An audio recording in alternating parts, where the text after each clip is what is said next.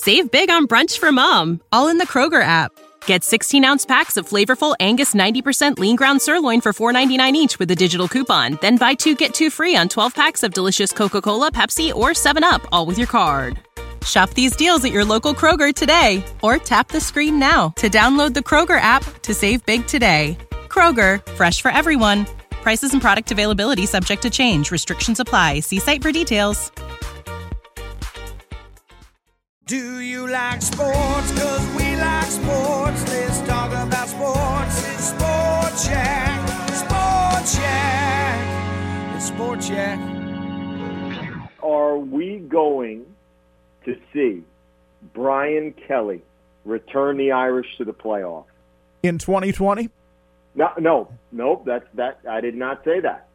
or at any time, Yeah, affirmative. I think they will make one more playoff run during his tenure. Okay.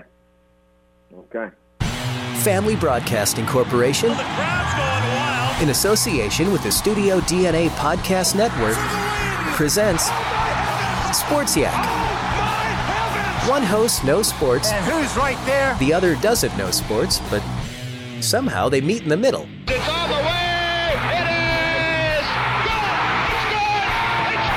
Here's your hosts, Corey Mann Get your big butt out of here. and Indiana Sports Broadcast Hall of Famer This one will be relived Chuck Freeby. forever.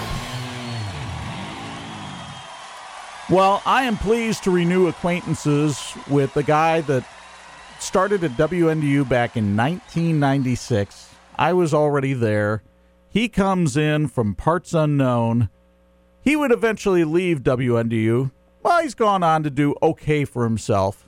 It's ESPN's Tom Rinaldi, the Duke. How are you, my friend? So forgettable was my tenure Oh, please. that in the first 30 seconds of this episode of the Yak, my first two years at WNDU apparently didn't happen. I arrived there, Chuck.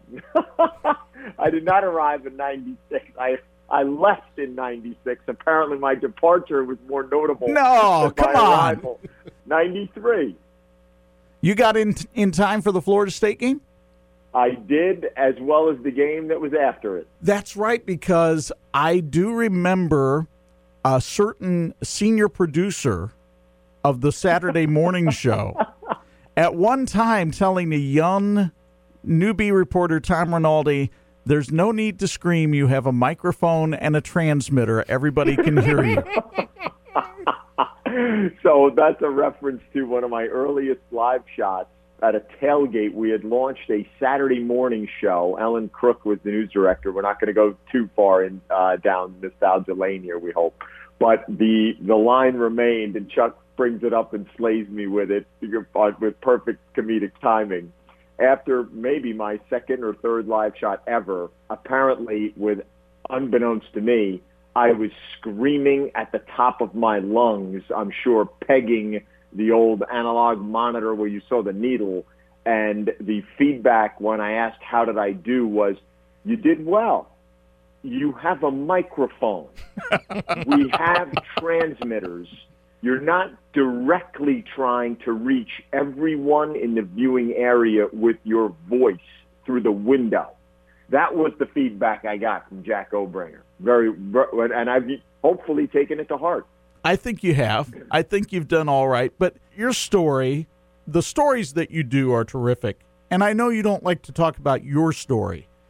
And I apologize, first of all, for getting the dates wrong, but I also apologize for never really sitting down with you and asking you this question in person. You were a teacher and a handball coach in New York City. Why in the world did you come to WNDU? Best job offer I got.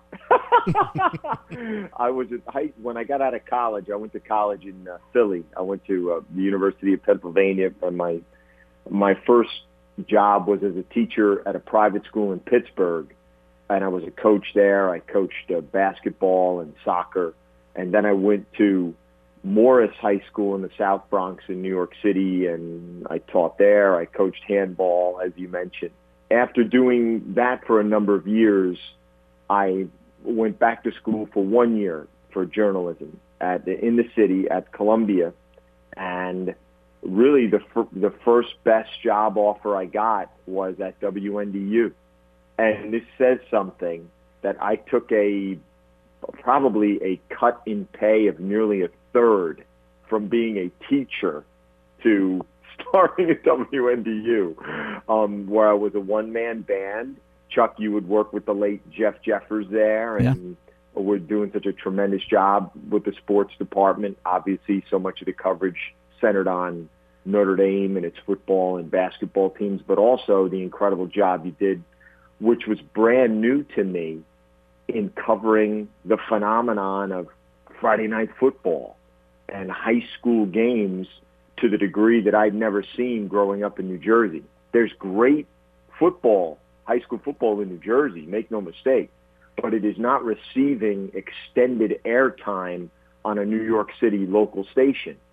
And I I remember one of the, the first things that I loved most about the job. I loved working at WNDU, but I looked forward to the Friday nights where I was among the folks that went out and shot highlights and tried to get from uh, you know two or three schools to catch you know and as soon as you got a touchdown or a score or Oh, two, yeah. then Get you out. moved on to the next right you moved on to the next uh, school and I I really really loved that that was really the first most direct way I covered sport in the media was with a camera on my shoulder shooting the Friday night games at and every place from Goshen to the South Bend schools to you know to Penn to a lot of the dominant powers there in South Bend.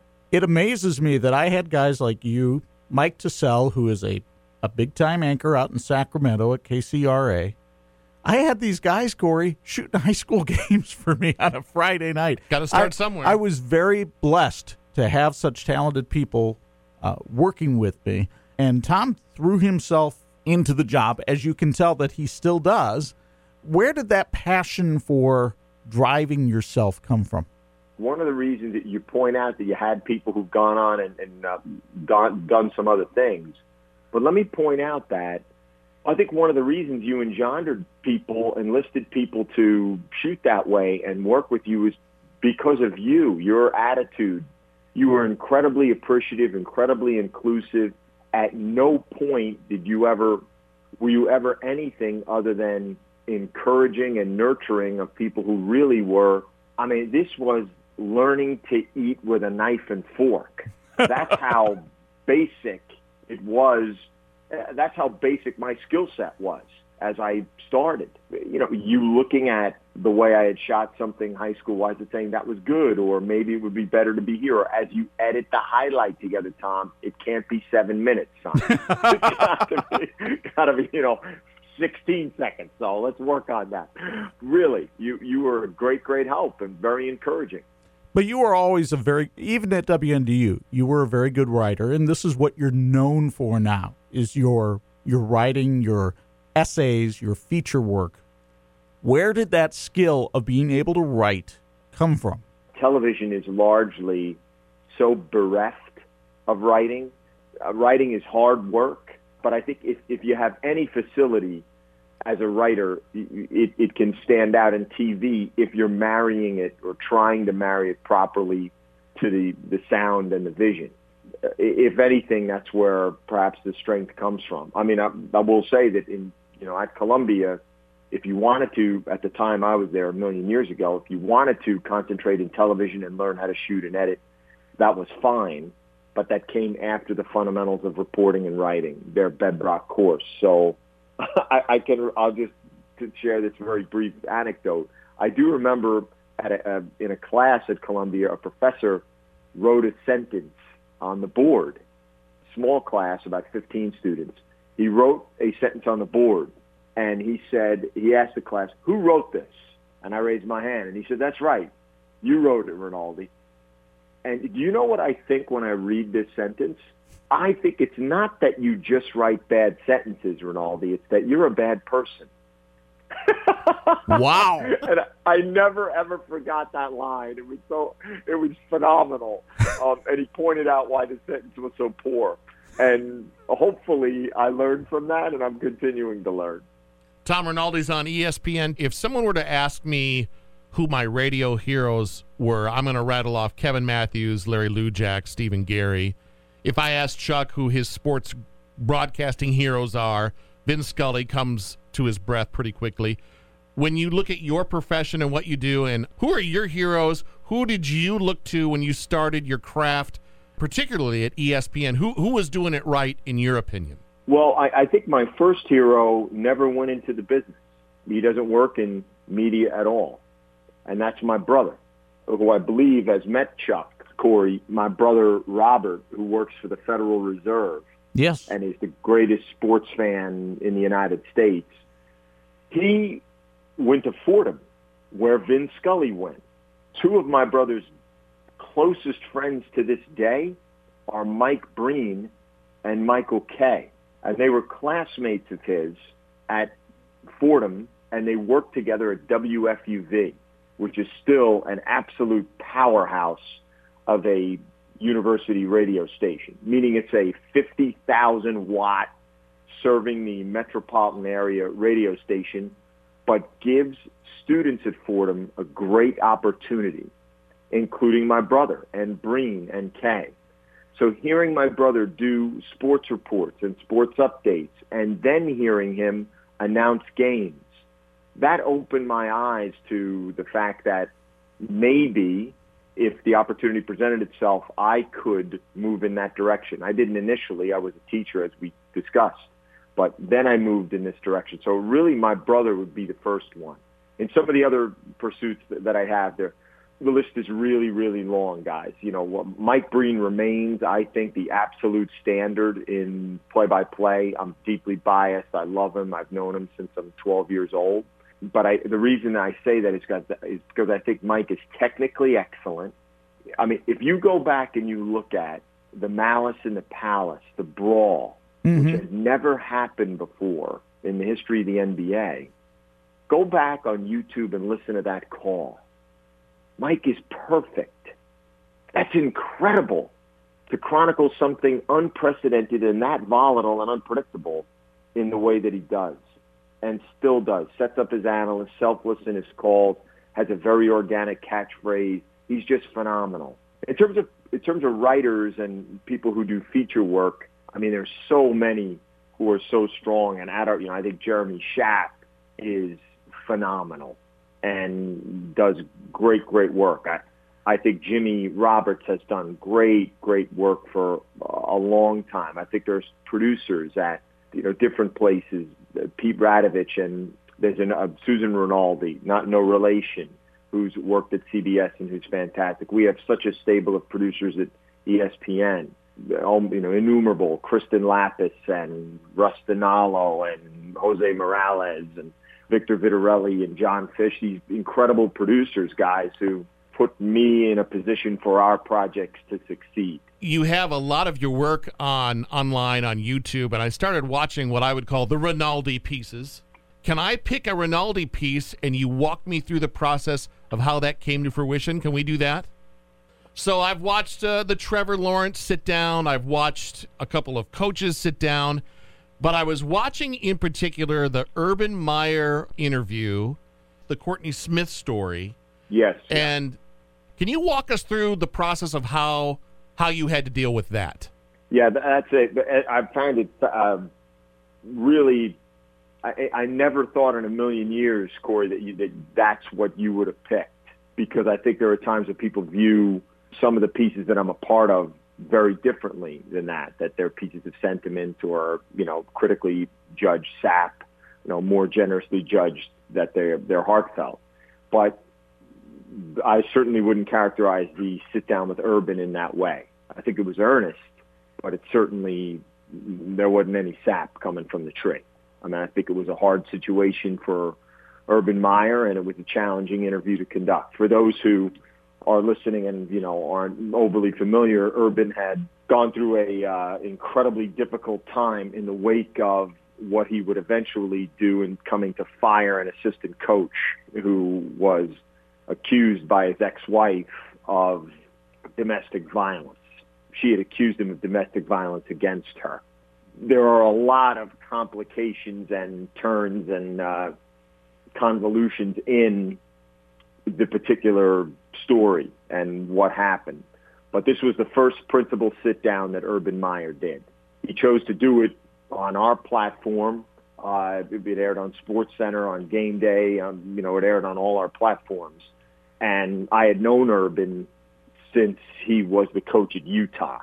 Uh, there were a lot of people who wanted to sit down with him. He chose to sit down with us. You know, I, I'd be very curious, Corey, as to what your your takeaway was watching that in two ways. Number one, what struck you about the interview? There's, you know, the interview in total was 70 minutes. We put together, I believe, two seven or eight minute parts of it, so it ultimately was 15 minutes long. What struck you about it, Corey? I think Chuck told me that you and Urban have a relationship, a friendship. So part of me thought, okay, if there's anyone I'm going to trust to do this, it'll be Tom. And maybe Urban was familiar with your work, so he knew what he was getting himself into question wise. I'm wondering what was on the editing room floor. I'm wondering if he just, I'm not going to answer that. Or do you have to turn in a, hey, Urban, here's where we're going. Here's what I'm going to ask you if you prepare. You weren't trying to catch him off guard. You were asking the questions that I think the common fan would ask in that situation. That's what I got out of it. Okay. I think Chuck would would dive in here and tell you that, for example, Corey, and I can't speak to the way everyone works or what best standards of practices are elsewhere, but I can tell you, like, providing the questions would never happen. It, it instantly cut, right? You would agree with that, Chuck, right? You, you And- give a framework, but you're not going to give specific questions. Right, and, and explain why that is, Chuck. Why? You're trying to get honest and earnest answers on the questions. And if you give the questions ahead of time, what you tend to get are PR type answers. Well said. Yeah, well said. And they're not as you know, they're not authentic.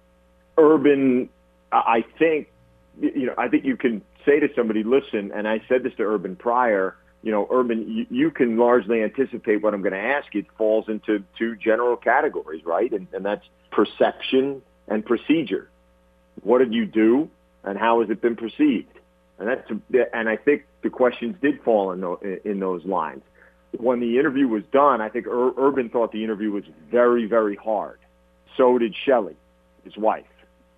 And so there was a, you know, a time afterward in the house in which I stayed and listened to their concerns and critiques about it because I'd known Urban, you know, and I still do, and I still text back and forth with him. You know, to, to me, Corey, when, and I'd be interested in Chuck's take or your take on this, not only Chuck in your role and what you do, but Corey in in you as a consumer of the the parts of the media that you like or are critical of. What is perceived to be a tough question? To me, many times, the toughest question is the simplest Sure. because it simply puts the burden on the subject. Did you do it? Did you lie? Is a patently easy question. It's a closed question, and the quick answer there is just no, not at all. And you've just taken you've taken that question, handled it in four words, and on we go. A much tougher question, I think, is and I, this is a question I've asked in different contexts many, many times, guys. Is you know, what was your fear? Or in this particular interview, uh, without getting into the weeds on everything, there, there was a point early on in Urban's relationship with this couple where they had had difficulty, and he had suggested that th- they get counseling. There was the suggestion made by the wife that there had been domestic violence in the home, and Urban had suggested to them that they get counseling. Here, I think, is a question, and I don't know if folks would find this question fair, easy, hard. I find it simply open. What qualified you to give that advice? Right. So if you're sitting there, Corey, and, and you get that question, I think that's an, an effective and tough question. It's so simple. I don't think it's judgmental at all. You can answer it any way you wish. But its burden is completely upon the subject. Because at the end of the day, guys, right? And I think I think this is true in what you do, Core. I know it's true in what Chuck and I do. If Chuck is going to tell a story, present a highlight, at, the end of the day, you if you've done it really well, what people are left with is the story, is the highlight. They're not left with your presentation of it. Right. Maybe this is an oversimplification as an analogy, guys, and believe me, we can both look to the stars in our respective industries and say they absolutely violate this tenet. So maybe all of us are doing it wrong and they're doing it right. But to me, if you're doing it right, you're just a pane of glass. It's about the view. It's about the subject, not about the storyteller. How do you come away from a story, an interview, any kind of presentation that you do and say, that was good, that was successful? What is your measure of success? What a great, great question. So I'd say I've been in, I've been with ESPN since uh, 02. And so now we're coming on 18 years it'll be. And I, and I, this is not overstated. I would say in the feature work I've done, the number of pieces I've done that were, and this is a word I use, that were right. You watched them and they were right. You wouldn't change anything. You would, I'd say maybe I've achieved that five times in 18 years. What would be one of those? I think maybe maybe the man in the red bandana is right. Well, I have to think so because it was a powerfully told story. But but let me let me give you an example of one that that to me, and this is on me. I you know the the responsibility here is with me. And again, it's my lens and how I'm viewing it. A lot of times, you know, television is deeply collaborative, as you guys know, and so is a morning show, and uh, it's, it's a collaboration we had the unbelievable opportunity to take a national champion and captain from Notre Dame back to Vietnam, Rocky Bleier. He never returned to Vietnam where he served. He was drafted in his rookie season with the Steelers. And in the Hiep Duc Valley in Vietnam in 1969, he was shot. And then after crawling back to his platoon, he was hit with a, a grenade exploded beneath one of his feet. He agreed to come back with us. John Fish, the producer, worked on it forever to align, to get Rocky's schedule aligned and, and the willingness, et cetera. He drops off his daughter at Notre Dame. He embarks for the journey from South Bend Airport. That's where he started the journey to go to Da Nang. Ultimately, we get Rocky on the field where this happened. It's 50 years later. It doesn't look like it once did. The, the rice paddy is drained. It's dry. It had actually it had actually been planted with trees and then deforested. He's overcome emotionally, and he didn't think he would be. And then he collapses. We're night, we're an hour and a half away from a clinic and he suffers heat stroke. You know, we don't know that at the time. We Right. don't know if he's having a cardiac event, etc. So we're tending to him. One cameraman, one of our cameras, Logan Kashup, rolled on this, which I didn't even know Mm-hmm. because we're so concerned with that Rocky's going to be okay. And then he does, he recovers, and he then he's determined to go back again. He, we go back again. He breaks down again. Again, the, the name of this is The Return. You can, you know, if you looked it up, The Return, Rocky Bleier, ESPN, you can see it. I, It's a I half did see it. Yep. Then you, you're tasked, guys, with how much of telling, how much of his story, if you're going to do it in half an hour, which is a wonderful amount of time, how much of the story, as I describe it to you, you guys, now Chuck certainly, and I presume Corey, you do know his story. How much of his story now should be that in 25 minutes? Should be the drama of in the field, overcome, collapse, take them to the clinic, come back to the field. How much? Well, and that's tough to say because your audience, a good portion of your audience, probably has no familiarity with Rocky Bleier. That You is have so well said, Chuck. That is so. Well, where do you think the generational cutoff? No, yeah, I know that cutoff line is too hard a standard, but where do you think if you're below? Well, I'll ask you this, Corey. If you're below what age do you not really know much about Rocky Bleier? 40? I was going to say 45 even. 40? Yeah. Yeah, maybe right, Chuck. Maybe even forty-five. You know, he's one of the the very few players ever to be drafted and then to serve and then to be wounded and then we're not even getting. You know, we're, Chuck Corey knows all the beats of. There's a very famous episode in his life, a famous moment in his life. He he gets ultimately to the hospital in Tokyo, and a doctor who we found told him, "You're never going to play football again. You know, you're gonna you're gonna walk again with a lot of work, but playing football, pro football, no." And he goes on to win four rings and become Franco Harris's running mate as a st- you know, et cetera, et cetera. But uh, you have you have to take quite a bit of time to Yeah. tell that part of the story. But the, well, the reason you ask, you know, when you get it right, guys, what is success? Like finding that ratio, I think eluded me. It did, and, and John Fish did such an incredible job as the producer. Bill Roach, our shooter in the field, unbelievable. They were incredible. But that ratio, that was hard, and I don't, and I think it eluded us, eluded me because there's that, that's real time drama. Now it's just captured with one camera, not multiple cameras, and the edit challenges and all that, as you know, Chuck. But and then the notion of going to Rocky and saying, Rocky, you know, this happened. We want to present this. We don't want to, you know, do anything that sacrifices your dignity. And have Rocky being like, no, what are you really talking about? That happened. I mean, I, I think the story is strong. I think people have been very kind and reacted very powerfully to it. Most importantly, Rocky did and he felt that his his story was told properly.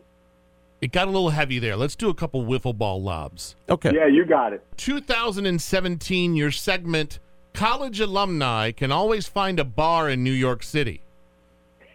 the question Yep. How buzzed were you at the end of that day? Can I tell you how many drinks were consumed? Uh, at the- zero. because the logistics were so nightmarish in Manhattan to get from one place. And it wasn't like, you know, these fine upstanding men of great moral character and fiber made a decision. No. It just, after making this pledge that we would do so, it just fell apart instantly. Well, just- because everyone was always concerned about where is the van and uh, did we take the light and uh, so that never happened. No, we didn't have a single drink, zero buzz. Have you ever met the musician who creates your segment music in the key of F sharp, the keyboard pad, you know, the the, the the setting? Have you ever met that person? So that's library music. You're being a little snotty now because I know you know better than that.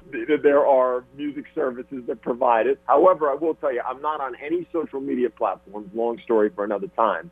But I can tell you, every once in a while, someone will send me a tweet that they find particularly funny or clever or snarky. And one of the best was, I guess somebody took a picture of me uh, boarding a plane, and and the caption was, "How does he fit the piano in the overhead?" good one, good one.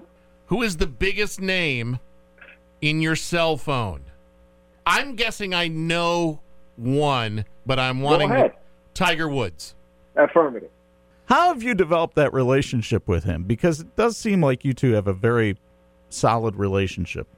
you know, he's for whatever reason, and I say this about any number of other guys in sport, and I'm sure you would too, Chuck. For whatever reason, he has been he's been great with me from the very beginning. And if he if he were on the line or he were here and I suggested this is why, I'm sure he would dismiss it with some he's a world class needler. I'm sure he would dismiss it and say it's crazy. But uh, when I did, I think the very first sit down I did with him, I wrote him a note. And I sent the note to Mark Steinberg, his agent. You know, who, uh, who I said, "Will he really, really, you really give it to him?" Mark's line was great. He's like, "Yeah, what am I going to do with it? I don't want it," which I thought was great. And I didn't see Tiger for a couple of months. And sure enough, you know, there's a big press gaggle, and he gets done with the gaggle, and he's walking out the back of the press center, and he sees me out of the corner of his eye, and he says, "Thanks for your note." The power So, of the handwritten thank you note. Yeah. Yeah, and I think that. Uh, but again, he probably dismissed that. That's probably a creation in my own head. But I I will tell you this: I, I've shared this just a couple of times. That uh, well, I lost my dad in uh, six and a half years ago. And again, I'm not on any social media. I have no idea how any of the people in who I cover or who are involved in the sports that I'm a part of covering would know. But people were wonderful. I mean, uh, Nick and Terry Saban sent flowers to the funeral home, and Urban reached out, and I mean, there were, uh, ver there were people showed a lot of kindness. But I got one note. Uh, I, I would not entirely, but partially handwritten, and that was from Tiger. That's him. That, that that's I mean that's a side of him I don't know that people necessarily see all the time, but that that absolutely. And again, guys, I think you would both say this about the different people you met in your life. You don't forget that. You're married, you have children. How do you balance all the travel that you have to do, and it's a lot, with raising a family? Yeah, I mean, listen, I won the lottery. It's the greatest gig there is, but they paid for the ticket. And our son is 15. He's a, a 10th grader in high school, um, playing JV basketball and baseball. Jack, our daughter Tess, dances four days a week.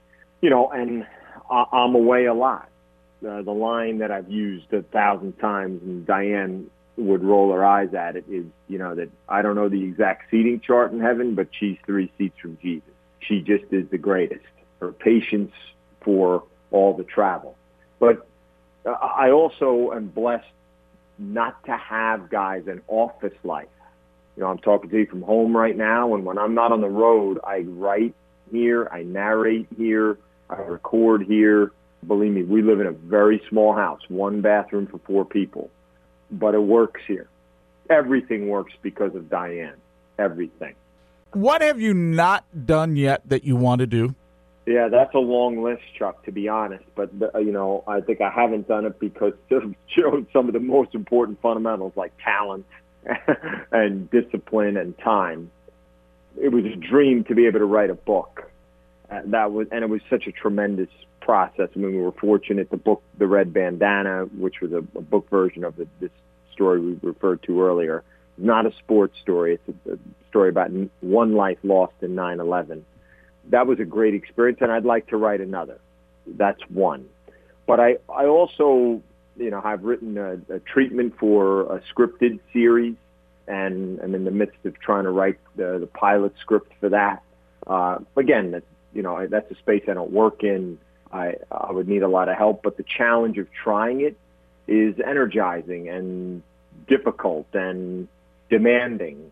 That's something else. I, uh, and really, you know, I'd love to be able to do something, not only a not only a scripted series. I'd love to be able to do a docu series too, uh, and I think that's that's maybe more plausible or easier to do, considering we do it in different phases, and ESPN Plus is, has an explosion of content across different sorts of lengths and presentation styles.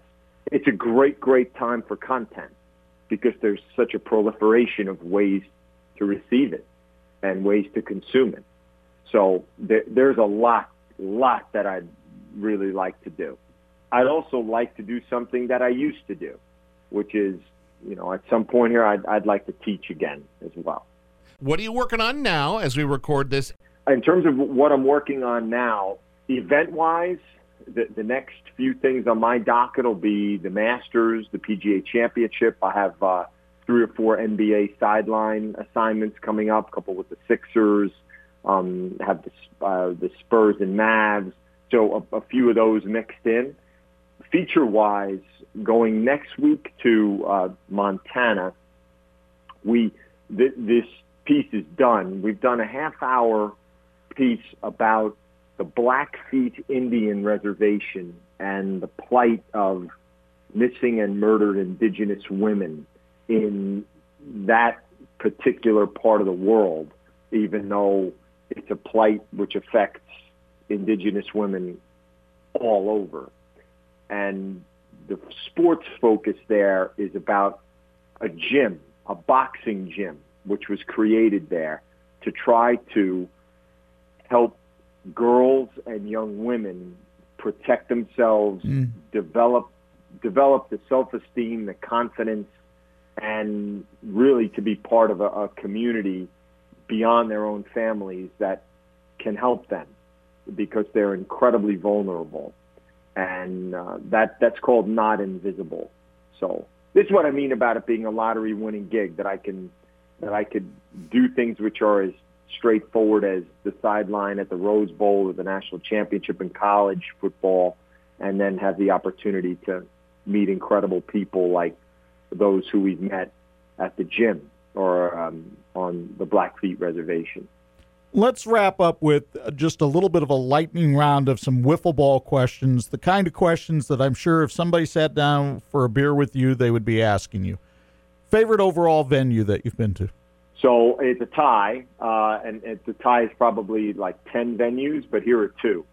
Rose Bowl, All England Club, and Augusta. So those three Wimbledon, Masters, Rose Bowl. Yeah.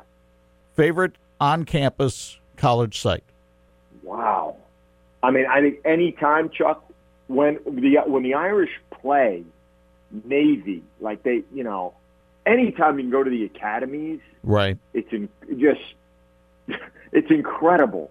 It's incre- what you walk away from. You both you feel simultaneously like a fraction of a, of a person, and yet you feel inspired to be twice the person that you are. It's it's a tremendous experience to go. Any any visit to an academy is incredible.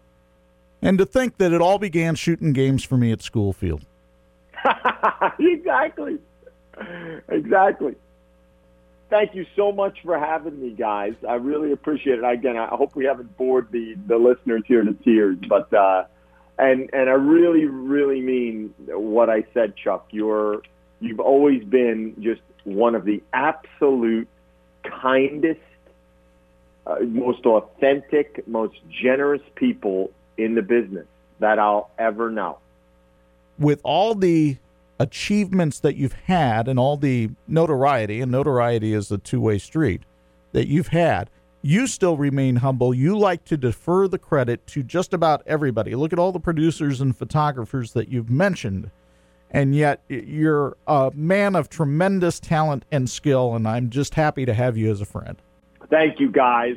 We've had some fun, yeah, the show is done. Now we gotta run. It's Sports Yak, live studio audience. We done? You've been listening to Sports Yak with Chuck Freeby and Corey Mann as himself. Produced by Corey Mann. The Sports Yak theme song by Rhett Walker.